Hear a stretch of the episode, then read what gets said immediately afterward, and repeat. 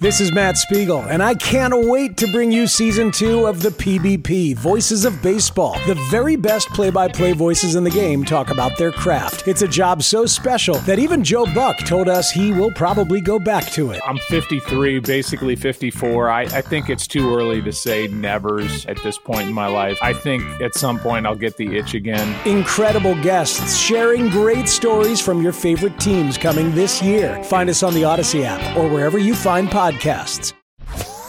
We've got our take cannons loaded and ready. Ready. Absolutely dominant on deep routes. Absolutely dominant on short the routes. Boys are back. Baby. Excellent separation against man coverage. This is Reception Perception, the show. Yo, what's cracking, everybody? James Koh, Matt Harmon here with you. You're listening to Reception Perception, the show. All right, we got a great show lined up in front of you here today. Matt Harmon, a, a very eventful week number thirteen. A lot of things happening across the N F L, as it always does.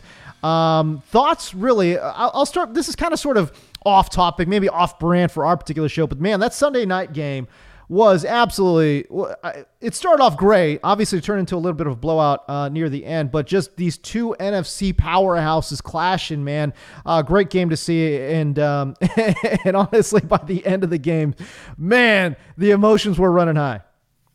Yeah. Um, listen, Eagles, forty-niners, it definitely felt like a this is setting up to – almost just like fuel the rivalry, and like we'll just felt like we're going to see him again, you know, like this is not yeah. the end of the story for the forty-niners and Eagles, because obviously like these guys being the forty-niners players, you could tell how like they were so confident they were going to win that game last year when Brock Purdy got, yeah, yeah, got yeah, injured. Yeah. Right. Um, Right. And I talked to uh, I, I talked to George Kittle, and I talked to uh, C M C at the Super Bowl that year. And like mm. those guys were, still C M C more than Kittle, because Kittle's a more like, you know, just fast and loose type of guy. But those guys were, they had not let it go fully yet, that they were not participating in this Super Bowl, that they had not gotten the chance to really go toe to toe with the Eagles. Um, especially McCaffrey. He was like, yeah, I'm, I'm just not over it yet. Like, I don't, I don't want, I don't, everybody's like, uh, I was doing this bit last year, and I'll probably keep doing it because it's a good one. Um, like just asking everybody at Radio Row, like, what is the thing you're most sick of being asked about? Like, what's the, because uh-huh. you know, those guys are going through the car wash, and like, it's just the same, same question questions. over and over again. Right, right, right. I've talked about the, uh, I think on this show, I've talked about asking Jamar Chase that, and he's like, I don't want people asking about my friendship with Joe Burrow or whatever. And I'm like, oh, interesting. And then like, you know, they expand on this stuff. So yeah. McCaffrey was like, oh, easily like, people keep asking me my Super Bowl pick. He's like, I want them both to lose. Like, I want the game to, you know, um, what? That's great. Yeah. He's like, he's like, I want them both oh to lose and, and all kinds of stuff. Like, just so salty about it because, and I think honestly watching that game on Sunday was sort of a test, like a proof of concept of why they were so upset about it, because I think they really viewed it. The forty-niners really viewed it like, we're a great matchup for this Eagles team. Like, we have a real advantage over them. Um, I'm not saying that last year, like the Eagles were playing better last year, especially on offense. They were absolutely running the ball better than they are this year. I think Jalen Hurts was playing better football, like inarguably playing better football last season than he is this season. For sure. Um, so there is that. I'm not saying that they would have blown out the Eagles like they um, blew out the Eagles basically yesterday. At the same time, though, I think from an offense versus defense perspective, like the Eagles, they build their their roster really intentionally, really smartly, and they they um, invest in premium positions, right? Well, yep. They do not view off-ball linebacker, like that m- intermediate middle area of the defense, as a prior like premium position. They don't invest in linebackers. They don't really invest in the safety position. And this year, they've sort of been struck with injuries at the yep. slot corner spot, at the linebacker position for sure. So that is a huge weak point.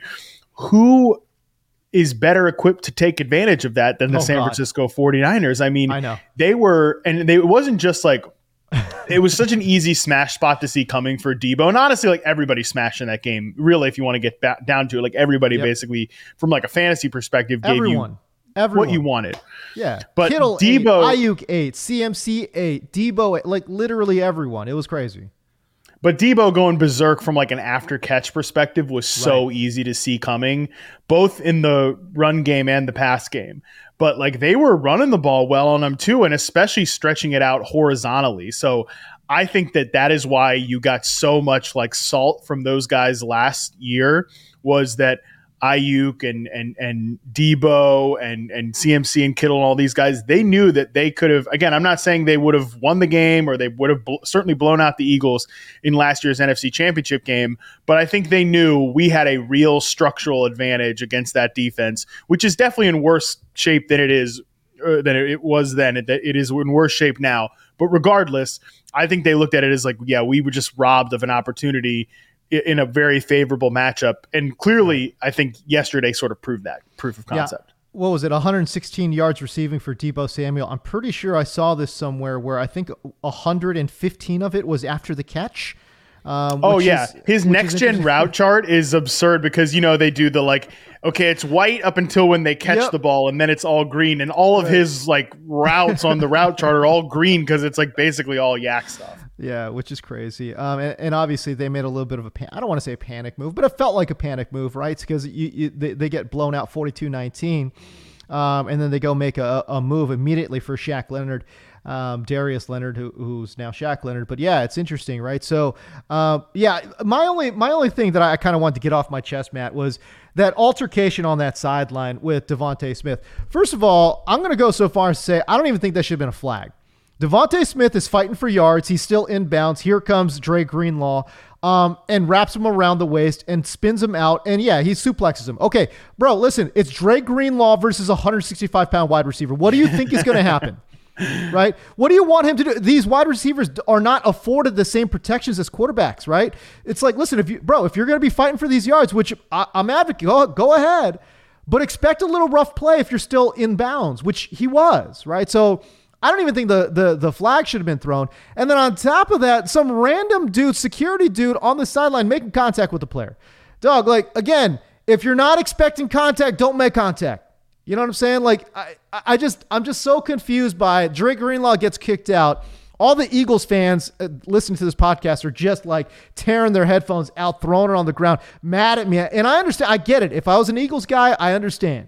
I'm just saying, you can't throw Dre Greenlaw out because some other, some random dude on the sideline initiates contact, man. Like, I don't get it, man. If I, if I was a San Francisco forty, and remember, the penalty ended up leading to a, an Eagles touchdown. If that ended up being some kind of turning point in that game, man, come on, bro. Like, that would have been absolutely awful, but it doesn't matter. San Francisco goes up.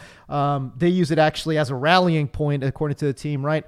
And, and go on and smash the Eagles. But I just, I just wanted to get that off my chest because I'm like, I'm seeing so much stuff of like, oh, Dre Greenlaw got like what he does. I'm like, dude, I'm one hundred percent on the other side. I don't understand how he was flagged, A, and B, I don't understand how he was kicked out. I don't understand how he was kicked out, man. Um, I, and the last thing I'll say about that, too, is you're going to kick out the security dude, right, for the Philadelphia, but you're not going to flag them. Help me make that make sense. I, I don't understand. If you're kicking this guy out, you're saying, yeah, he did something wrong. Right, but then you didn't flag the team. So I'm just, my mind is boggled. I don't understand. That's the only thing I wanted to get off my chest. And I know it's super off-brand for this particular show because we talk about wide receivers and, and X's and O's and we're the alignment kings.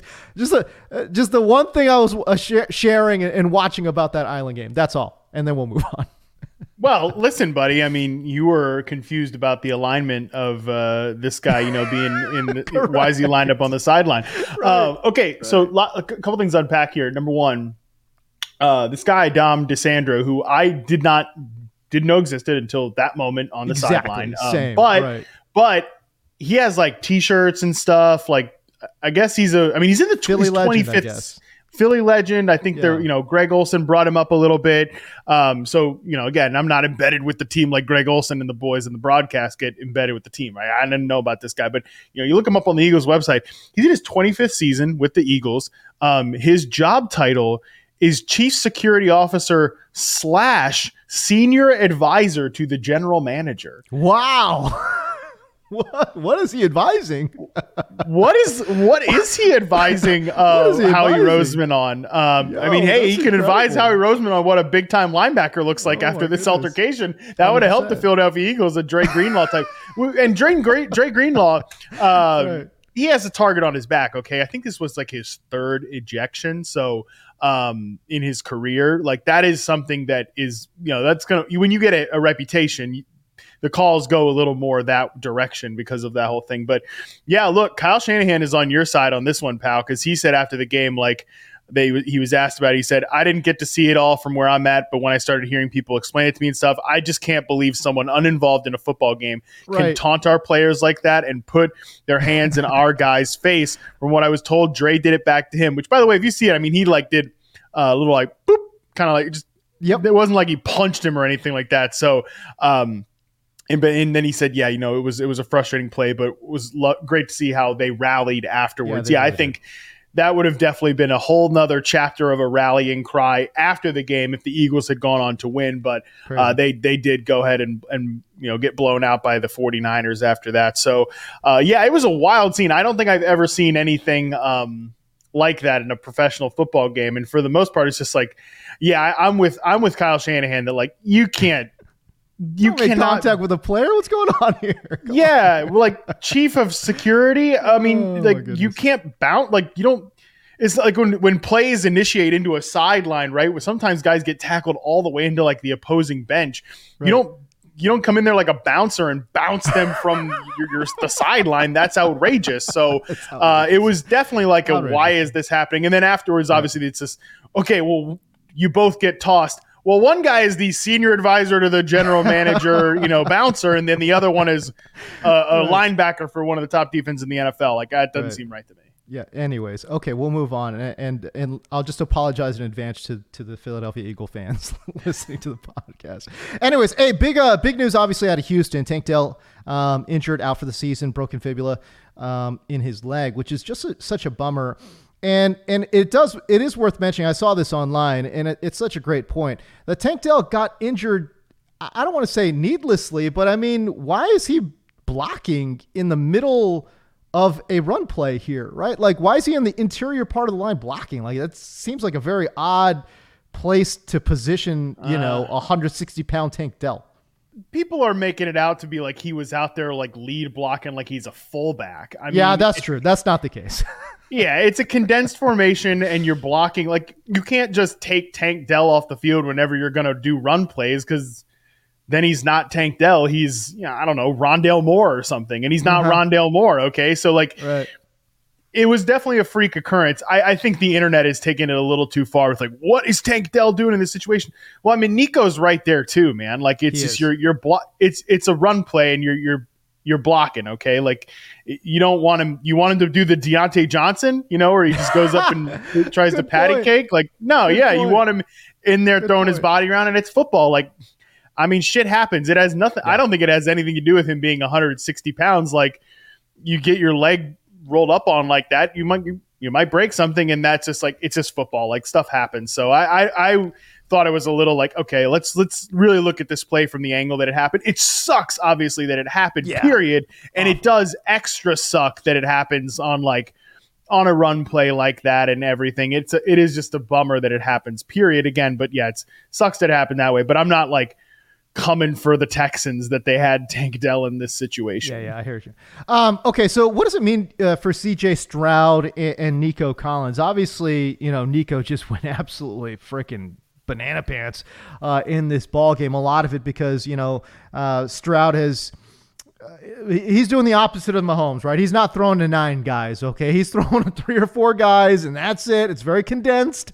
Uh, w- he's got his dudes, and he's going to find them. Uh, he didn't have one of his weapons in Tank Dell. So what happens? Nico Collins uh, is going for two bucks, man. So it's just crazy. Right. But so what, it, what do you think it means overall for the passing game in Houston? Okay. So they got by for one game. Can they get by for the rest of the season and, and really make some noise in the playoffs? It's a great question. 'Cause I think from, there were definitely some some moments where I thought it wasn't Stroud's like best best performance, um, but I mean statistically, it actually is one of his best performances. If you just look at like yards per attempt or adjusted yards per attempt, it's one of right. his better uh, games. But he took five sacks. You know, like there were some plays left on the field, stuff like that. We're nitpicking when it comes to C J. Stroud. Okay, like of the course. guy leads the leads the N F L in passing yards as a rookie, which is crazy, but it, it's that's where he's at. So, you know, again, I, I don't think he was out there like he lost. He was he was playing poorly enough for them to lose that game. I do think the Texans defense shined through in that game and really put Russ in a blender, and we can officially like stop with the all right Russell Wilson apology tour. It, that that will be enough of that already. Um, come on, yeah, watch yeah. the games, people. I beg you. Yeah. But uh, with with C J. Stroud, yeah, I do think it was like slightly concerning to to see him have that kind of, you know, performance again, which is a great, great game overall, but I wouldn't say it was one of his strongest performances right after losing Tank Dell like that, because I do think Tank Dell is so important to their offense. And you can tell, you know, C J. Stroud was getting emotional after the game, talking about Tank Dell in the press conference. Mm. Um, he obviously, we've talked about on the show before, he's he specifically targeted and asked for and requested them to draft Tank Dell. Right. Their chemistry is great, and I've talked about the chemistry they have on real big boy outbreaking routes. And I do think that you're taking some teeth out of the Texans' offense when, I mean, I love Nico, and I think Nico is like a legit alpha number one receiver, breakout X receiver, full stop. Like, he's yep. not a Stroud creation. You know, that that's, that, you know, we've been talking about him on the show for years. My weird affinity for Nico Collins, as you famously cr- called it. Correct. Um, probably, I mean, hey, that, again, that's like, that's my thing. I have weird affinity yeah. for receivers, but, you know, the way that he was able to be used as that, like, and still a lot of his big plays against Denver, or like these big uh, in-breaking routes, vertical overs, like big overs and stuff like that. Um, that that was great when you had Tank Dell screaming on the outside. You know, I do wonder, like, I don't know, man. It's just who's going to step up and fill that void? Not anybody on the roster. Even like Noah Brown has made a lot of his plays on big crossing routes and stuff like that. It's just, that's a real tough dimension that they're. Uh, I don't think. Look, they can still make noise in the playoffs. I still think they could be a really good team, and I think Nico is more than good enough for them to just feed him a ton of targets, and he's just going to eat the rest of the season. But I think from a just danger of the offense, they're taking a hit with no Tank Dell. So you charted Tank Dell. He's on the in-season um, rookie report here. Um, seventy point two percent success rate versus man coverage, which is excellent, especially considering he is a rookie. Uh, seventy-six point seven percent success rate versus zone. Sl- slightly. Look, you want that to be above eighty percent, certainly. Mm-hmm. Um, but but what he provides from a man-beating perspective just, again, adds another wrinkle, adds another layer to that Houston Texans offense. Um, you know, I think Nico Collins is much more that, you know, deeper threat. He's going to try to beat you from that X position. And, and and really what Tank Dell did, Matt, from from a flanker spot, it just, to me, it opens up the entire field, right? So you're you've got one guy on one on one side, another on another, and they're just they're they're beating you in different areas of the field. To your point, I thought that is what made this roster and this offense really dangerous, was that they could attack you on so many different levels and on so many different sides of the field. Yeah, and completely agree. It's Again, there's nobody on this roster that's going to do that. Even like Xavier Hutchinson, who was a rookie that I charted that they also drafted this year, like he doesn't profile anything like a Tank Dell player. I mean, Tank Dell's just a very unique guy. Uh, Dalton Schultz comes back. He's not going to do that stuff at tight end whenever he returns. Robert Woods is certainly not going to do that at this point in his career. Those guys are going to have to step up. They're going to have to win in other ways, because none of them are going to win on these vertical, intermediate, outbreaking routes like Tank Dell was. It's just not going to happen. That ability to beat man coverage, that's not there for Robert Woods at this point of his career. It's right. certainly not. I like Noah Brown as a depth player, but he's not that type of guy. Um, it's going to be a lot of Nico Collins, which is great because we love Nico and he's awesome. I mean, that guy's going to be like a top twelve fantasy receiver rest of season. Uh, right. Although they do have a tough matchup this week against the Jets. That's another thing too. Um, I mean, the Jets are floundering for a bunch of different reasons. Like, does Zach is Zach Wilson willing to play quarterback for them? Uh, that's an open question, apparently, here on right, on Monday right, afternoon. Right, right. But uh, regardless, it's still a tough defense, you know. So that's, that's th- this is the thing. Now we're going to get another. We're not going to get anything from in terms of like, you know, I said this on Twitter last week that the you can only like one receiver from a team zealot is like, pick between Nico Collins, pick which one do you like better, and Nico Collins, Tank Dell, which one do you like better? We're not going to have a good answer on that now because we're not going to get Tank Dell right. for the rest of the season. That's still going to be kind of an open question going forward, but we are going to get like another test case of C J. Stroud as, as you know, that guy, because franchise mm-hmm. quarterbacks For take sure. pieces from them, they can still make it work w- within certain limits. They can still make it work. And there's still some guys for C J. Stroud to work with. So I think he'll be fine. I think he'll problem solve. It's just going to be different than it was before. Yeah. Uh, closing out the season, Jets, very tough pass defense. Tennessee, pretty soft pass defense, in my opinion. Uh, Cleveland, incredibly tough pass defense, although maybe you wouldn't think that. But yeah, no, I think overall, um, you know, incredibly tough passing defense there in Cleveland. And then they close out with Tennessee. So two games against Tennessee and then two games against some, some real elite pass, you know, rushing and, and just pass defense in general uh, for C J. Stroud and the Texans. So we shall see. Can they get by, man, with just depth, you know, because they're going to throw, as Matt talked about, they're going to try to just throw depth at it. I mean, you're talking about John Mechie, Noah Brown, Robert Woods. Can those guys give you enough to replicate and maybe give you seventy percent of what Tank Dell was getting you?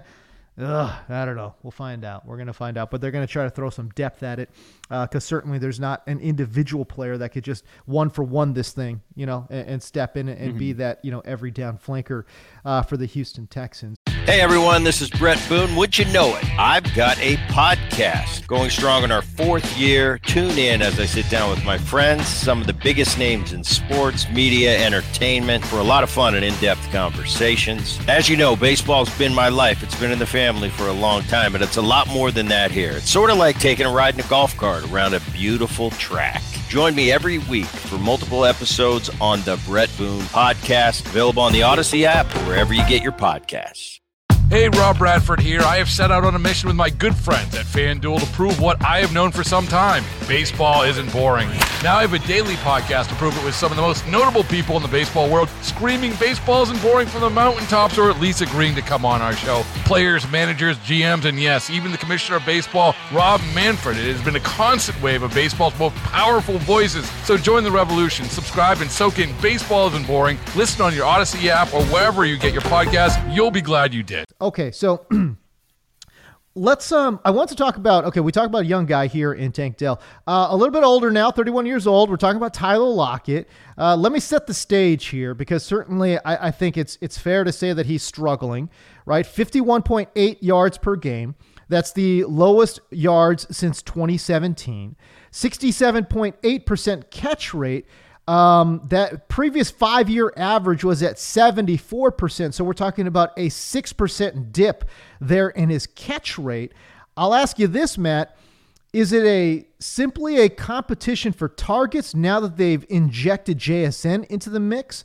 Is it slightly lesser quarterback play from Geno this year versus last year?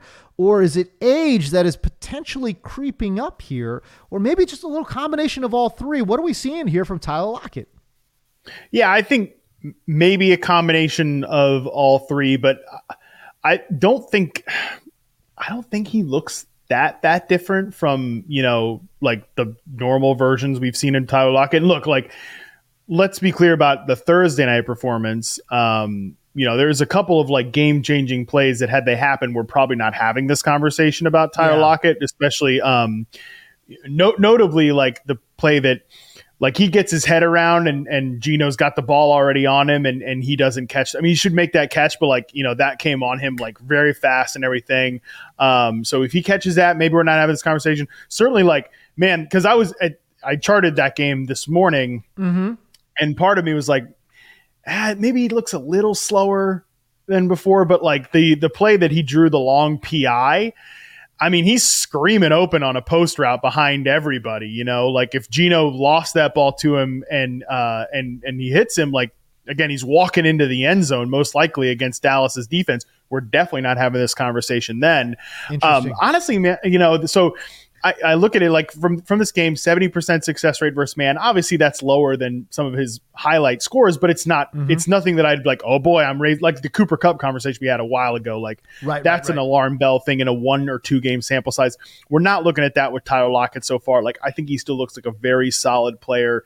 Uh, you know, he's thirty-one years old. If he is slowing down from a speed perspective, that's not mm-hmm. totally um, outrageous to see. I mean, he's coming off his best season last year in success rate versus man. I always say, and you know, I, I gave this warning a lot with like Keenan Allen and DeAndre Hopkins in the offseason. Right. I'm very hesitant to like try to predict age cliffs for guys because, you know, sometimes they're playing through injuries and it's it they're they're fine.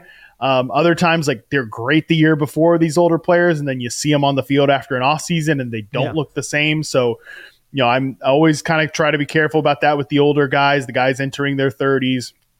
I think Lockett still looks fine. I think this offense has not been a good offense for a lot of the year. I mean, number one, they haven't dealt with, they have not, they have not had like their starting five until last, basically since free, from week one until I think last Thursday, right? They finally got Abe Luke. I believe they got Abe Lu- Lucas back. And um, that's been an issue for them. Geno, I don't think has played flawless quarterbacking, but man, he's still really good when he's on. He was so good against the Cowboys.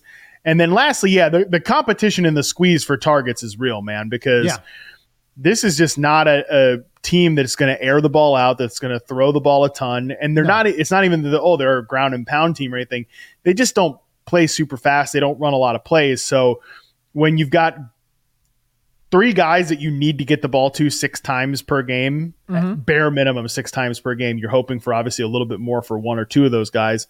It's it's it's difficult, man. When and then you get games where somebody's going to get squeezed out. Lockett's been squeezed out at times. Met, Metcalf has been squeezed out at sometimes. Yeah. J S N has oh, yeah. been squeezed out. I will say the one thing I, I feel pretty strongly about coming out of Thursday though is like, man, J S N ran some great great routes against the Cowboys, so that was encouraging okay. to see. Um, you know, I, I wonder if it's also those fifty-fifty balls that are never fifty-fifty for Tyler Lockett in his career, all of a sudden seem a lot more fifty-fifty-ish, you know? Um, that's the, yeah. the visually, that's, I, I think what I, I took away from watching Tyler Lockett this year. So I went to go look this up. Per Next Gen Stats, in tight windows, he has a negative four point seven E P A, and that's the second lowest E P A in his career when we're talking about tight window throws, right? So, and again, it's a small sample size. You know, I get it. Tight window throws are not, you know, you're not getting a hundred targets in, in tight windows. Right. Um, so it's a much smaller sample size. So obviously that E P A number can, can shift significantly. Um, but it is just some, uh, again, another contextual note uh, for Tyler Lockett that it always felt like those fifty-fifty balls were never fifty-fifty when it went to Tyler Lockett. Like this guy was coming down with it seventy percent of the time because he's just so good at tracking that ball and, and watching the ball come right into his hands, right? Great hands, great hands, great body control, great um, timing of his jumps and, and just all of that kind of stuff, man, when you're talking about trying to go get that ball. I feel like this year just a little bit off, uh, a little bit off uh, this year, and, and I think that is reflected a little bit in the numbers too. And so many times when we have these guys have these slow periods or even like entire slow seasons, it comes out at some point like, oh, yeah, they were just playing through injury throughout it. And like, don't forget that Tyler right. Lockett from like week seven to, to twelve, I think actually maybe even at different points still, like has been questionable with the hamstring injury. Like he's been on the in- injury report, the hamstring injury. And when you're thirty-one years old and you're like a, a quickness, a route running, a separation, a speed based receiver, right? That's going to hinder you a little bit, even in the, like the Uh, in the air and like the contested catch game, if you can't plant and and you know leap or, or time the yeah. jumps and stuff, it's all gonna it's gonna throw you off, and you're then you're gonna get kind of marginalized in the game plan too. That's where that's where it can be re- reflected sometimes. Is like, okay, well, we know we don't have one hundred percent Tyler Lockett right now. We really need to get J S N going. We really need to get like him the ball intentionally, and that's one way, one thing that I would say is very different from the Seahawks early in the season. It's been you can tell that they are trying to get J S N um, the ball, not like t- at times early in the season, it was like, ah, we're going to get him on these like kind of Mickey Mouse routes. You know, we're going to mm-hmm. get him like al- almost like Rondale Moore ish. Um, second time he's come up in the show, but I'll, like Rondale Moore type of ways. But now they're like really trying to get him on those intermediate routes or having him run. I mean, that one curl route he ran against Deron Bland was amazing. Like that's that, that shows a difference of like, all right, we know that Lockett's kind of trending down a little bit right now, at least with this injury currently. Maybe we're trying to get J S N more involved or D K more involved and stuff like that. But um, I don't know. The future for Lockett is interesting because he's definitely older. Um, you know, they could potentially get out of his contract, but I still think he's going to play a really important role for this team. You know, maybe rest of season as they their playoff odds don't look great right now. I think they're sub thirty percent in the N F C. The Rams are ahead of them. The Packers are ahead of them. Um, you know, even I think the the Vikings too. Yeah, the Vikings have better playoff odds right now than the Seattle Seahawks. So they got to get on a roll here. They need all three of these receivers to ball out and Geno to ball out rest of season.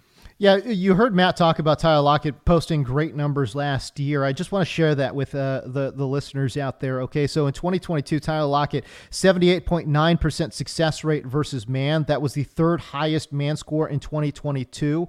Um, and then again, against zone, um, eighty-three point four percent success rate versus zone. That was the eighth best in the N F L among all charted wide receivers for Tyler Lockett last year. Listen, how rare are some of these numbers? Okay. In terms of guys who are, again, over seventy-eight percent success rate versus man and over eighty percent um, success rate versus zone. There's the list is short, ladies and gentlemen. It's Stephon Diggs, Justin Jefferson, A J Brown, Devontae Adams, and Tyler frickin' Lockett. That's how good and that's how well he measures out, uh, according to the metrics provided by Matt Harmon and Reception Perception. So um, just to kind of give you an idea of how well he was playing last year, uh, this was, again, his a career-high mark Uh, for him in terms of success rate versus man, second highest zone score he's ever posted as well. So I don't know. I'll be interested to see, Matt, when the charting numbers come out at the end of the year, where he kind of sort of ranks, because again, just from a, just from a visual standpoint, it certainly doesn't seem as explosive as it was yeah. uh, certainly in twenty twenty-two. Yeah, I think it's fair to say he could be a slightly declining player. I don't think he's like about to hit the cliff and he's done. Yeah. Mm-hmm. Um, but Look, he, at this point in his career, he could, the the best days of Lockett could certainly be behind him. Uh, it's tough for me to imagine he's not on this roster next year and stuff yeah. like that, where I think a lot of the like dynasty bros really want J S N to to get rolling here. Um, man, he's just such an important player for them. He's been so clutch, and and you'd think that like, all right, if they don't make the playoffs this year, they really need to lean into this offensive identity even more so heavily next year. And they need, like, you can't get rid of Lockett because then it's like, all right, well, you know, it becomes a massive need for you then, receiver. So it's tough. Right, exactly. Um, and again, I don't think this is a hot take. Matt, I think you'd agree with me, right? Tyler Lockett, I think, was more important to the Seattle Seahawks last year than D K Metcalf. You know, um, that's oh, yeah. how good he, he was. Yeah, and D K hasn't had a great season this year either. We've talked about him on the show. I mean, it's, it's mm-hmm. tough to say that he's coming off a three-touchdown know, game. Yeah, yeah, yeah. yeah. He um, He was an unbelievable, you know, uncoverable at times in that game, but he hasn't been a consistent player. He certainly has not been playing well in uh, contested situations really the last few years. Um, yeah, Lockett has been the better receiver of the two, basically the last like two to three seasons. But agreed. I mean, honestly, no nobody has hit expectations in Seattle's passing game this year. Not D K, not Lockett, not J S N, and and not Geno. Like all of these guys, I think have come under their expectations this year. Um, and, and I think like everybody, you know, another thing too, I saw uh, Nate Tice point this out. I've noticed mm-hmm. this when watching this offense, but you see a lot of like mental mistakes at times with this receiver group. You know, receivers running routes at the wrong depth, receivers running routes in the same area of, uh, of each other. Um, and which is weird because Lockett's a vet, you know, D K's a vet. He's not like, yeah. um, the most refined player in the world, but he's a vet and I would say is actually pretty underrated as a route runner. But J S N's a rookie, so it's like, okay, maybe this is a J S N thing, but um, the he Nate Tice is the one who noted that uh, they actually have the same wide receiver coach as the uh, twenty twenty-one Jacksonville Jaguars, um, who famously had like guys running into each other all the time from a routes perspective. So um, yeah, that is an interesting one. Just like, oh, I wonder if this is a coaching issue, because that would make a lot of sense. It would make a lot of sense. All right. Um, all right. Let's uh, transition here. I want to talk about the M V P race, and you're like, oh, this is a wide receiver show. What, what are you guys talking about in M V P? I bring it up because, no. you know, shouldn't Tyreek, shouldn't Tyreek Hill be in the M V P conversation? Because, and I've, I've said this on my SiriusXM show, but it's like the Q B situation right now in the N F L is the most muddy, the most murky I think it's, it's maybe ever been. Certainly within the last ten to fifteen years, it's the most muddy and murky it's ever been. Um, seemingly each and every week we have a brand new M V P candidate because these quarterbacks are just very up and down. We, we, we would think that it's Patrick Mahomes, but again, Uh, you know, he's he's been struggling with, with the lack of wide receivers. Jalen Hurts has been up and down. Dak was like dead in the water. Yo, if he wins next week against Philadelphia, he's the front runner for the M V P. Right now, the front runner is Brock Purdy because he beat the aforementioned Eagles. So it's it's it's wild right now. It's it's you know, again, we're talking about these plates moving around. But you know who's been the most steady, most consistent damn player, the most explosive damn player in the N F L? It's Tyreek Hill. Uh, yeah. By the way, the Brock Purdy stuff, I don't want to get into the discourse, but like, come on, y'all. I mean, don't just like, why do we even call it the most valuable player right. award? If, and look, I'm not a Purdy hater. I'm a, I'm a Purdy, actually a Purdy backer. I've, I've generally been positive on Brock Purdy. Yeah. But come on, guys. Like, why, why are we even calling it M V P anymore if we're going to have Brock Purdy win M V P? Okay. Right. Like, why don't we just call it best quarterback from the best team award? Like, we might as well just go ahead and call it that. Because, yeah, if we're talking value, I mean, Tyreek Hill is like valuable to his team. If you take Tyreek Hill off his team, uh, I mean, how do the, I don't know. The Dolphins are in a real tough spot. He is like a uniquely gifted player, uniquely um, fit for that offense. You know, it's crazy too because, like, look, it was a smash spot with uh, with the yeah. Commanders. I, oh, yeah. I, we've been doing this a long time, James. I can't, I can't remember a more like, yeah, this guy's going to go berserk than Tyreek Hill versus the Commanders defense. Right, right, right. The Commanders, bro, give me a break. But like Tyreek Hill right now is averaging four point five yards per route run according to Fantasy Points data. Among players that have run one hundred or more routes this year, nobody else is higher than three point three. Wow. Uh, like. That is outrageous stuff. Dominant, by the way, it just among receivers that have run one hundred plus routes, it goes Tyreek Hill, Brandon Ayuk, Nico Collins. As I've always Ooh. said about yards per route run, perfect metric. I mean, right. as I've always... Perfect. No flaws whatsoever. No, no flaws whatsoever. Brandon Ayuk, second best receiver in the N F L. Nico Collins, Perfect. third best receiver yep. in the N F L. Yep. As I've always said about yards yes, per out run, absolutely. It is a flawless uh, statistic with with no holes that you could pick in it. Those are the guys that are over three yards That's per crazy. out run. But the fact that Tyreek Hill is all the way up there at four point five Four. is oh. just nuts. I mean, he's on pace uh, to break Calvin Johnson's record, or or he's just right there. Like, yeah. two thousand yards is well within reach oh, for yeah. uh, Tyreek Hill. I mean, he oh, yeah. is so critical to this Dolphins offense. I think from a value perspective, it's hard to argue that he's not the most valuable player in the N F L.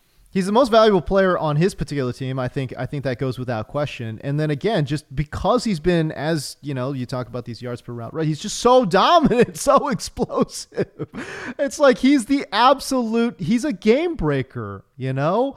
Um, I don't know, man. It's just, if if any year, and generally I'm a guy that says, yeah, listen, quarterback's the most posi- important position on the field uh, in the game of football. So yeah, of course, you you you going to give the M V P to the quarterback. But just in this particular year, when you've got a guy setting records and just, I mean, head and shoulders above his competition. And by the way, his competition is great too. Mm-hmm. Right? Like A J Brown is freaking great. And Tyreek is on another level right now. Like, that's what's so crazy to me, right? This is a, a more dominant effort than the Triple Crown put together by Cooper Kupp. And and again, just what he does in terms of exposing defenses and and warping defenses, creating opportunities for his other teammates. Uh, just uh, there's so many different things that going on into this. Like one, his his you know, you talk about his energy level and be, it being infectious, and like, you know, that helps give this Miami offense some personality too, right? So some of even the intangible things that you like about, you know, former M V P candidates, I think that's what Tyreek Hill brings to the table as well. But again, it's just that in this particular year where quarterback is just so up and down, man, I just feel like Tyreek not only should be in the conversation, he is the M V P in my mind when we're talking about the M V P race. I don't know. Maybe I'm crazy. Yeah, I mean, right now, like the top, I mean, Tua has better odds at most books to be the M V P, which... Exactly. It's look, insane. I, I, I really don't want to make this a Tua thing. Like, it shouldn't be a Tua thing, but come on, man. Like, I mean, it's, it's, Tyreek Hill is the most important person, the most valuable person to that team. There's just no, Easily. really no question about it. I mean, right. look, obviously if uh, Tua was to miss games, we've seen what that does to the offense. But like, imagine, I, I, what would it look like if Tua's out there and Tyreek Hill's not out there? It would be insane. We're, again, we're talking about a guy four point five yards per route run. Berserk stuff. It's just, it's it's it's mind it's mind bending. And um, like I like Jalen Waddle. Jalen Waddle is a good player. He is not doing what Tyreek Hill is doing if Tyreek Hill was to miss time. Not even Period. close. Not, not even, even close. close. And he is a really, really, really good player. That's but what I he mean. is like Tyreek Hill is one of the top three separators in the league. He's one of the top three, I think, contested catch receivers in the league. He's one of the top three after catch receivers in the league. Um, and we, I haven't even just said like he's the fastest freaking player on the on the planet, right. you know. Yeah. So yeah. that's what we're talking about in terms of value. Like nobody else brings. I mean, I don't think that there is another receiver that's probably all three of those, right? Like even even the guys that are the best players at the position, like. I don't think I'd sit there and say that any of those guys are have that same like top three resume at all three of those things: separation, um, contested catch, and uh, after the catch stuff. And again, none of them are as fast as Tyreek Hill. So yeah, he's just a different breed at the position for sure. And um, I th- I think that if Dak beats the Eagles this week, mm-hmm. like he probably starts to run away with this thing, and I yep. think that would. kind of be deserved. Like I think Dak's the actual the guy here who could have who could really make this like yeah it's this quarterback and like that's that because he could end yeah. up being the number the Cowboys could end up being the number one seed in the and the uh, N F C then if they beat yeah. the Eagles this week right. you know then and then we're again we're just talking like that's usually what the award is usually the, it's the best quarterback best player, from the best yep. team mm-hmm. the the Cowboys would have that argument. Dallas would have that argument overall. Dak would certainly have that argument. Um, so yeah I I think it. If I had to bet right now, like it probably ends up, I think it ends up being Dak. But I think. What about I if? Tyreek, here's the thing, though. What about if they lose? What about? I mean, this is based off the assumption that the Cowboys win. I, I to be honest with you, I don't know what the early, you know, uh, what the early spread is. Okay, but I would put my money. Push come to shove, I'm putting my money on the Eagles winning that game. Right, um, close affair. Obviously, going to be really, really tight. But what happens if, if then Dak loses that game? Is now is Jalen Hurts all of a sudden the runaway? I don't know. You know, like he hasn't. I don't think he's been playing that well. Cowboys are three and a half point home favorites right uh, now. Yeah, I'm. Yeah, I'm. Give me the Eagles. They've been so good in Dallas though this year. The Cowboys have. I, I don't know, man. I mean, they're click. Everything is clicking for them. It's not really cl- – I mean, everything's not clicking with the Eagles. Like we talked about, they got just got blown out by the 49ers. Yeah. Well, obviously blew out the, the Cowboys too, you know. know. That, that how is, good, by the way, how good are the Niners? Jesus Christ. Yeah. Dude. Oh, yeah, yeah. Good yeah. Lord, you blow out the Eagles and the and the Cowboys? Like, good Lord, okay. Gee whiz. When these guys are locked in, man, they're unstoppable. But, yeah, no, it's going to be really, really interesting uh, to see all how all this plays out. Um, okay, so um, this is to a little bit kind of like shifting gears here a little bit. But I was really, I, I don't know. I, I don't know how to make what, what to make of Joe Flacco's play in Cleveland. This is what I said on my SiriusXM show, Matt, which is I don't want to say he played good because he didn't, but he could spin it and he could yes. push the ball into areas, into all areas of the field. And in that way, it opened up the entire field of play for this Cleveland Browns offense. And in that way, these players were doing things that we really hadn't seen all year long, even with Deshaun Watson. And certainly I think the most obvious example of that was Elijah Moore, who went from this weird running back hybrid bubble screen gadget dude to all of a sudden running big boy routes. And I thought that really worked out for him in terms of what he put on tape. Uh, yeah. I mean, that was great to see. And it was funny because I, I think we talked about this on the Sicko stream or um, I, I know I talked, joked about it, like in my article over at Yahoo that um, the, that that uh, that Joe Flacco, like they were actually asked him about like Elijah Moore, and he was like, "Oh man, yeah, I love Elijah, great player, blah blah blah blah blah." You know, they played together in twenty twenty-one with the New York Jets, uh, and, and the only one hundred yard game of Elijah Moore's career had come with Joe Flacco. with the New York Jets. Right? And right. I'm with you that, that the number one thing that struck me with Flacco was, you know, I actually thought he'd come in there and be like a check down king, because at times he has Same. been at the later parts of his career. I was like, oh, get ready. Jerome Ford is going to be yep. catching.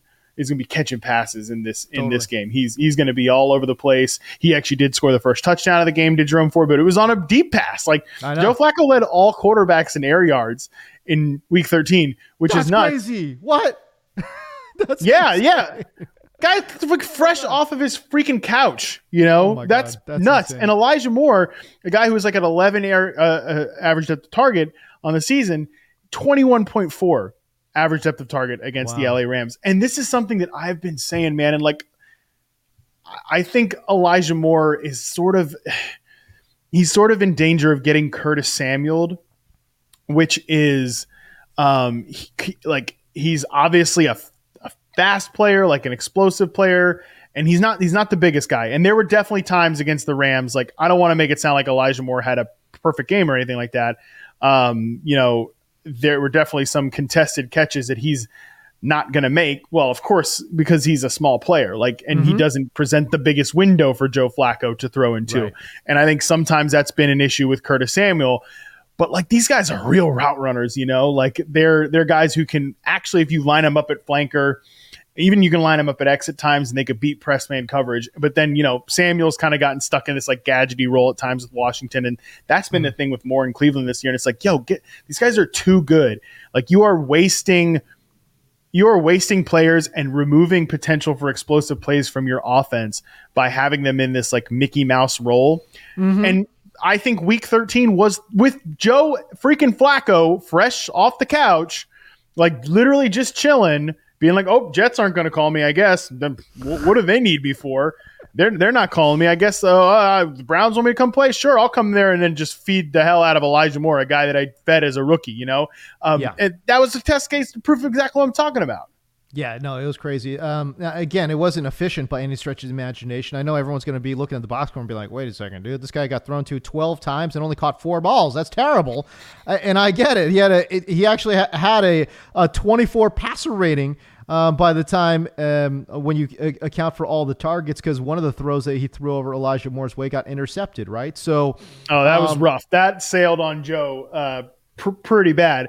If you look at the underlying numbers, though, like Fantasy Points data has uh, Elijah Moore with only five catchable targets. So yeah, no, and, and that's the thing. I mean, when you watch the game, it's like you, none of that was on Elijah Moore. Uh, you know, again, that's why I started off by saying I don't want to say that Joe Flacco played well, because he didn't. It's just that he was really spinning it, man. Like, I don't really know how else to put it, but he could actually spin the rock, and he could actually throw it to areas of the field that were literally inaccessible with D T R uh, before, right? And P J Walker before. So, and, and, and look, I get it too. Amari Cooper, you know, left the game early, um, and it opened up an opportunity for Cedric Tillman and Elijah Moore to, to, to work a little bit more. Um, but I don't know. I, I just don't know how you watch this guy play football, Elijah Moore we're talking about, and not ask him to do those things on a week in and week out basis. That part of it is very confusing to me. And by the way, I've been a uh, Kevin Stefanski defender, right? Um, but watching Elijah Moore play here in week freaking number thirteen, so deep into the season with Joe Flacco off the couch, I, why, why are we waiting till week thirteen to see this from Elijah Moore? I, that part is very confusing to me, and I don't understand it. Uh, I don't understand it at all either. Uh, yeah, I've, I've said this. I just hate the usage for the player. You know, again, it's not as if he's left a bunch of plays on the field this year either. He just hasn't been getting a lot of chances and no. to, to run these real big boy routes. It's been that gadgety, gimmicky stuff, and I just hate that for like almost any receiver who, like I said, Curtis Samuel, Elijah Moore, these type of guys who can like run real big boy routes, like just let them go play receiver. You want to motion them out and like, cool, motion them, whatever. But yeah, like, yeah, yeah, yeah, motion them to do something like, right. like the Rams are doing uh, with Puka Nacua, like the Packers are doing with all of their young players. Like yeah, obviously with the Dolphins, motion them. Do, like, I mean, don't motion them to throw him a bubble screen, for God's sakes. you know, yeah, it's yeah. The most, oh, boy. That's the most. That's the most predictable goddamn play. Like, come on, man. Like, we know exactly what's happening here. Stop it. Imagine just start him in the slot and then motion him to the backfield, and then he just leaks out of the backfield. Boom. No way. Like, that is so. That's so Matt Canada stuff. Like, come on, man. Let's be. Let's come be on. Better than that. It yeah. hasn't been better than that in Cleveland so far.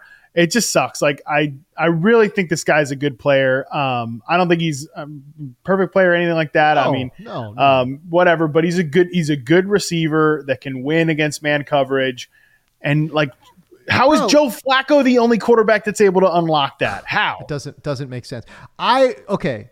Is this is this a crazy take? Like a lot, the Elijah Moore Tank Dell comp. Like, I feel like th- like Elijah Moore, if he's playing at his like best and utilized properly, he could be Tank Dell. He could be Tank Dell. Like, play this guy as a flanker slot guy, man. Like, I don't, I just, I don't get why the usage for Elijah Moore, both with the Jets and this team with Cleveland right now. So I don't know. And I don't, maybe I'm crazy because we're talking about two different coaching regimes that have looked at this guy and said, okay, well, you know, he's going to run this set of routes. So maybe I'm stupid. I don't know. Um, may, maybe I, maybe I'm missing something here, but I, I, I feel like this guy could be an absolutely perfect flanker, flanker wide receiver for any N F L team. Um, I mean, I don't totally disagree with you. Um, especially because like as a rookie, this is what we saw Elijah Moore do. It wasn't, it wasn't like this pop gun stuff. And then obviously like in, in, twenty twenty-two, I remember saying this to start the year, he was like their X receiver, which, you know, again, maybe you don't want the five, eight, whatever guy being your X receiver. Correct. Because yeah. it just limits the the windows you're going to have uh, right. to throw to. And then it wasn't until, okay, then Garrett Wilson just, I mean, Gar- Garrett Wilson's so much better. He was always going to be so much better than mm-hmm. Elijah Moore. So it's like, okay, mm-hmm. then he starts to break out and like, all right, let's, now we got to figure out what to do with Elijah Moore. Ah, he's pissing us off anyways. Let's do, throw him in this like Mickey Mouse slot receiver role. So like the second year, whatever. But you know what? You're kind of right. Like in his in his first season, Moore was only in reception perception, lined up in the slot on fewer than thirty percent of his snaps. He was uh, seventy-two point three percent outside, on the line for seventy-two point eight percent. Um, and he was winning out there at that X receiver spot. And he was winning on downfield routes. Um, it's not quite. I mean, he was more like better over the middle, work in the middle than Tank Dell was, who, like I said, outside, like num- the numbers, outside breaking routes and stuff like that. But it's not the worst comparison in the world. Like, there really is no reason from um, a skill set perspective that Elijah Moore couldn't do what Tank Dell is doing as a rookie. That, that's for sure. Okay, and he did. Um, I mean, that's that's the crazy thing. Like he, in the Jets' offense with exactly Mike White and like Joe Flacco and all these guys, Zach oh Wilson. Like he's do like these these this film exists. Like yeah. it, in what we saw against right. the the Rams this week, like that yeah. exists. That's the yeah, thing that's out there. This isn't like right. What are, like I, I just don't understand. I don't understand why we need to take this guy and, and yeah, make him a, a fake receiver. Like it, it's not it's not necessary. No, it is not. Uh, no, it is not. Okay. Um. Uh. We, we we're extolling the virtues here of Elijah Moore. Um, but I, I kind of want to dig into, and maybe this is a little, um, you know, I don't know, self-defeatist here, but like, can we talk about Titans Colts? Mostly because uh, Will Levis went from, the Mayo King went from really, really intriguing to all of a sudden just, I mean, this Titans passing offense is unwatchable. I'm not, I mean, it's just, oh God, I, I can't keep holding my breath waiting for Will Levis to start putting together five, six, seven, eight, nine plays together in a row. And I think that's really where, to me, it gets frustrating, right? You might see him uncork one good ball, and then it's five straight passes of just where where are we going with this thing? Or it's, okay, why are you holding it for so long? You know what I mean? Like, and don't get me wrong, I don't think the coaching staff is doing him any favors. Um, again, I don't have the numbers in front of me here, but when when you watch Titans play, I don't know how often they're just slamming their head into the brick wall on first and second down where the defenses know they don't even trust their, their rookie quarterback. They're going to run it. They got to stop the run. They put their quarterback, who they don't trust, on first and second down. Then they put him in third and long and ask him to make a play. Right? So I, I don't know. Again, I don't have those numbers in front of me, but golly, I don't know how many drives start looking like that for Will Levis. But man, I, I don't know. From from your point of view, Matt, what do you see with the Titans offense and, and in particular their their passing offense? Yeah, I mean, six sacks for Will Levis against the Colts, and he does hold that thing. Loves um, for yeah, really forever. Um, yep. I'm actually looking it up right now. Just he's his first start was week eight, Will Levis. So week eight to week thirteen. Just looking at like first and second down pass attempts. It's actually not not that uh, not that low. He's twelfth uh, in the N F L with one hundred twenty-eight first and second down pass attempts. So um, not not that crazy, but like they do run the ball a lot on first down, which obviously you're going to start setting your quarterback up um, for for issues there. But uh, it's a tough passing offense to watch for sure. And like Will Levis is wildly inconsistent. He is kind of like a wild quarterback. I mean, dude, he like threw an interception to the, but then like went and made the tackle. But or like oh, broke yeah, it up. Yeah, yeah, yeah. What was the it was, no, no, it was a, no, it was a, it was an empty hand throw, right? So it's yeah. a fumble. The ball's on the ground, um, and and he hustles after it to go get it, and actually recovers it. So yeah, that was a, a great hustle play and a really heady play actually by Will Levis. I don't think I've ever seen a quarterback ever do that before. Yeah, he was out of there. He was running uh, down there to, to make that play. So there yeah. is that. Titans right now hold the eighth pick in the N F L draft. If the draft happened today, according to Tankathon, like that's not going to be in the range for them to get another one of these like top level quarterbacks. It seems like the Q B three discussion is kind of up in the air. Okay. So like I feel like they kind of roll with Levis again next year. I mean, and we'll see what, how Mike Vrabel feels about that. Poor Ryan Tannehill's getting paid like thirty million dollars to be the holder. I wonder what that conversation oh was like. Oh, my God. By the way, can I just say I, I love that because then the kicker comes over and is like, no, you know, you got to hold it this way. And then you look at the replay and it's like, dog, he held it perfectly. Okay, just make the goddamn yeah, kick. Just kick. Man. Just kick it, bro. Nick Folk has been in the dude. league forever. Kick what it. What are you just talking about? It. What conversation do you need to have with Ryan Tannehill to, like, fine-tune his holding? It's It was fine. Kick the ball. You know, like, come on, man. Anyways, go ahead. Keep going. Nah, yeah, crazy stuff. But yeah, it's it's a tough passing offense to watch. I mean, you know, Traylon Burks finally gets back out there after concussion. He doesn't play very much, and and they just don't have a lot other than DeAndre Hopkins. Chigo Okonkwo actually popped up for a couple of big plays uh, against the Colts. But yeah, Levis is like kind of a wild stallion quarterback. Just doesn't have it fully like nailed down yet. So they're they're definitely they're not one of the teams I enjoy watching the most. Yeah, sixteen of thirty-three passing for Will Levis, a forty, forty-eight point five percent completion rate. Um, and, and to be honest with you, like, you know, again, twelve targets goes the way of Nuke Hopkins. And by the way, they score, they end up scoring twenty-eight points. Um, you know, again, uh, you know, it did go to overtime, but I, I get that it's not like hyper efficient, you know, five grabs on twelve targets for, for Nuke Hopkins, but there's nobody else here, guy. Like, Will Levis, you got to just throw Nuke Hopkins. I don't care if he's double covered. Just throw him the ball, man. Like, where else are you going with it? I mean, that's that's really the problem for me. It's like, you know, uh, they don't have a counterpunch to when Nuke is being doubled, and quite frankly, he's being doubled like every damn play, you know? How many boundary throws can you really throw yeah. to Nuke Hopkins, too? Hey, by the way, did you see that where I, and Nuke, by the way, Nuke never does this, but he was demonstrative about how inaccurate Will Levis was. There was a throw, and I think it was in the second quarter, where he's like, he like was looking at him and like, bro, where are you going? And Will Levis actually snapped back. Yeah, um, they got they kind of got it into, not like, oh boy, it's a big thing, but like they got right, into right, it right. a little bit. Yeah, yeah, exactly. Like Will was saying like, oh, you got to do something. I don't know. He's hand motioning and like being really, you know, um, you know, loud about it. And then Nuke, who again, never does this, dude. He's a straight up samurai out there, super emotionless. Um, I mean, even look at his touchdown celebration. He does the Zen. I mean, that's how he plays, you know. Even he was like, yo, where are you going with this football, dog? Like, what is happening?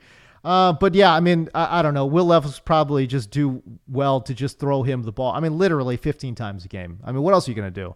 You know, what are you going to throw out to Nick Westbrook-Akine? Come on, dude. Let's just throw the Nuke and let's just get out of here, man.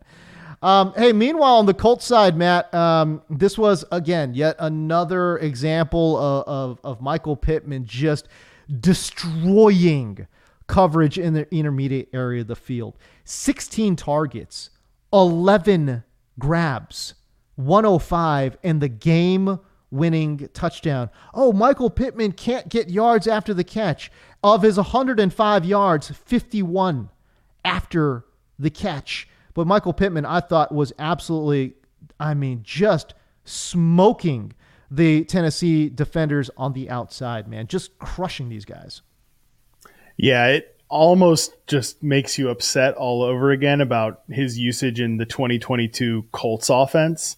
Uh-huh. Um, you know, with Frank Reich famously fired by the Colts and then fired by the Panthers in season, just so many like static five yard drag routes and five yard crossing, like the shallow cross king. It's like, oh, this is such painful, painful usage of a guy that could be like a verifiable dude at receiver. And yep. um, Shane Steichen has done a great job with the Colts offense. Like every week, I, the Colts, and look, this was a slop fest of a game between them and the Titans. It's like classic A F C South stuff. Um, but man, I, I, Gardner Minshew is a tough quarterback to watch for me. I think he's good enough. He's certainly like a perfectly viable N F L backup quarterback, but like totally. He's played a long time for this Colts team now at this point. He's just like, man, he tries to throw away the game at least two to three times a game. But that being said, yeah. um, I love what Shane Steichen's doing with Gardner. He's having him run these like R P Os. He's getting him, having him get the ball out quick, which is, yeah. you know, what he does. Uh, Gardner will get the ball out quick. He will distribute it pretty well, but it's just like, they're consistently scheming and putting Michael Pittman in like advantageous spots. It's what you want to do with a guy who's a great route runner like him and a big time separator, which is what we saw in the game winning like touchdown. This is a great route, great, getting open, but like also helping him out, motioning him out there to get open, have him fake to the outside, then snap back inside. Like you can have uh, your big time player do that, not just like, okay, let's run a bunch of drag routes because Matt Ryan can't throw the ball down the field, which is what the twenty twenty-two Colts did. And like, again, it makes me upset about it all over again with how he was used and deployed and, and what the impact was from that twenty-two season. Cause you're seeing it with Shane Steichen's offense, what Michael Pittman is, is capable of. And man, I, dude, that guy's going to get paid this offseason because he's a free agent. Yeah. It's like him and Mike Evans, like legit true. And T Higgins as well. Uh, we'll see if any of them actually make it to the market, but that's no like a way. lot of true number one receivers that could potentially um, be available. Again, yeah, you're right. It probably all these guys are back there, back with their team, and I just can't wait to see like the future of Michael Pittman with the Colts because I I just love the way he's been used this year. I mean, if if Michael Pittman doesn't sign a huge contract extension, he's definitely getting fr- franchise tag because they can't let this guy walk out the building. Man, just cannot make it happen. Um, again, and I love that trio of wide receivers they have too. You know, uh, I know Pierce finally popped up and made a huge play. Um, but it's just, uh, again, I know he's not always an impact player, but I just think his role on this offense is pretty important too, you know? And then they add a guy in Josh Downs that is just, you know, again, really versatile and underneath and just, yeah, you want to, you want to start sinking those linebackers back. Go ahead. Josh Downs is going to eat you up. Hey, to your point about Frank Reich versus Shane Steichen, I think what I've really appreciated too, listen, it's not like Gardner Minshew's got a huge arm here, okay? Um, but they set up deep passes though, right? They set it up where Michael Pittman can get downfield. They set it up where Alec Pierce can get downfield, where Kylan freaking Granson can get downfield, right? So um, I just love the play design and the deception and, and again, a, a lot of different moving parts. They're moving, uh, as you mentioned, they move Minshew around in the pocket uh, quite a bit. There's just a lot of movement, uh, which I think is just so smart. And again, they really, really do a good job of setting up shot plays and in in very not obvious situations. You know what I mean? So um, I think that part of it, to your point about Frank Reich, is they don't ever do that. And by the way, we saw that in Carolina this year. They don't ever set up a shot play, right? Um, and whenever they do have a shot play, it's it's always covered really well, right? So, um, yeah, I don't know. I've been I'm with you, man. I've been really impressed uh, by the way Shane Steichen has kind of sort of called plays and designed the offense and and their just overall execution of it. Minshew is going to have a long-ass career as a backup, dude. He's going to be in this league ten years as a backup. You know why? Because he's not good enough to be a starter, so people won't be clamoring for him. You know what I'm saying? But he's good enough where he's not Tim Boyle, right? He's not a guy that's going to be absolutely just shuttering your offense, right? So he's good enough to keep you afloat, not good enough to push your starter. That's the perfect backup quarterback. That's the perfect backup quarterback. He's going to be in this league for another ten years, Matt. Right. I like, I think they make the playoffs, and I, I don't know that they're going to go anywhere when they do, but that is such yeah. a huge, huge step up from, well, this is a team that picked fourth in the draft last year, you know? So it's a right. huge step forward with Shane Steichen, and obviously yeah, getting Gardner Minshew in the building and like a guy that can run the system, was there with him in Philadelphia last year. Good it's stuff. a huge win. Um, and yeah, it's just like with in a league where it's like, oh geez, do we go back to Zach Wilson or do we play Tim Boyle again? Like, yeah, it's, it's nice to have a guy like Gardner around. Uh, last thing on Michael Pittman, he's yeah. averaging actually like in terms of average depth of target, seven point six this year, and it was seven point or seven point seven this year, and it was seven point six last year. But like it feels so different, and that is borne out in the after catch numbers, like you mentioned. Um, he's averaging almost a full yard per target more because he's averaging almost a full more yard after catch per reception. So it's just. A D O T doesn't tell you everything because it doesn't no. tell you sometimes like structurally what happens with these plays after the catch. And like, clearly this is just a much more wide open offense than it was and, last year. And to your point about being static, I mean, I thought that's what we were talking about, curl routes and, you know, routes that are coming back towards the line of scrimmage, mm-hmm. right? Last year, where this year, a lot of it's just in movement. And by the way, I don't care what the A D O T says. I don't, and, and again, I don't have any data for me, but man, I'll tell you right now, they have more design shot plays for Michael Pittman than we ever saw last year, man. So there is certainly that. And you know what? Michael Pittman is making the most of those plays too. Um, and I think that's why we're seeing a lot bigger plays um, and certainly more explosive plays from Michael Pittman here too. Again, this guy's supposed to not be very good after the catch. fifty-one of his one oh five yesterday was after the catch. Come on, man. That's pretty good stuff overall. Um, all right, there. Uh, that was a, a pretty wide-ranging uh, group of topics, and uh, and a lot of fun, obviously, uh, to talk about just regular old football too. Sometimes we dig into the analytics and the routes and the alignments and all that kind of stuff, but sometimes we got to just let some stuff off the chest, baby. Anyways, uh, we got to go. Show's running just a little bit long. We appreciate everybody who's been listening, but if you would do us a favor, if you would like and subscribe uh, and rate the podcast, that would be very helpful for us as well. But we gotta go, man. For Matt Harmon, I'm James Koh. We'll see you.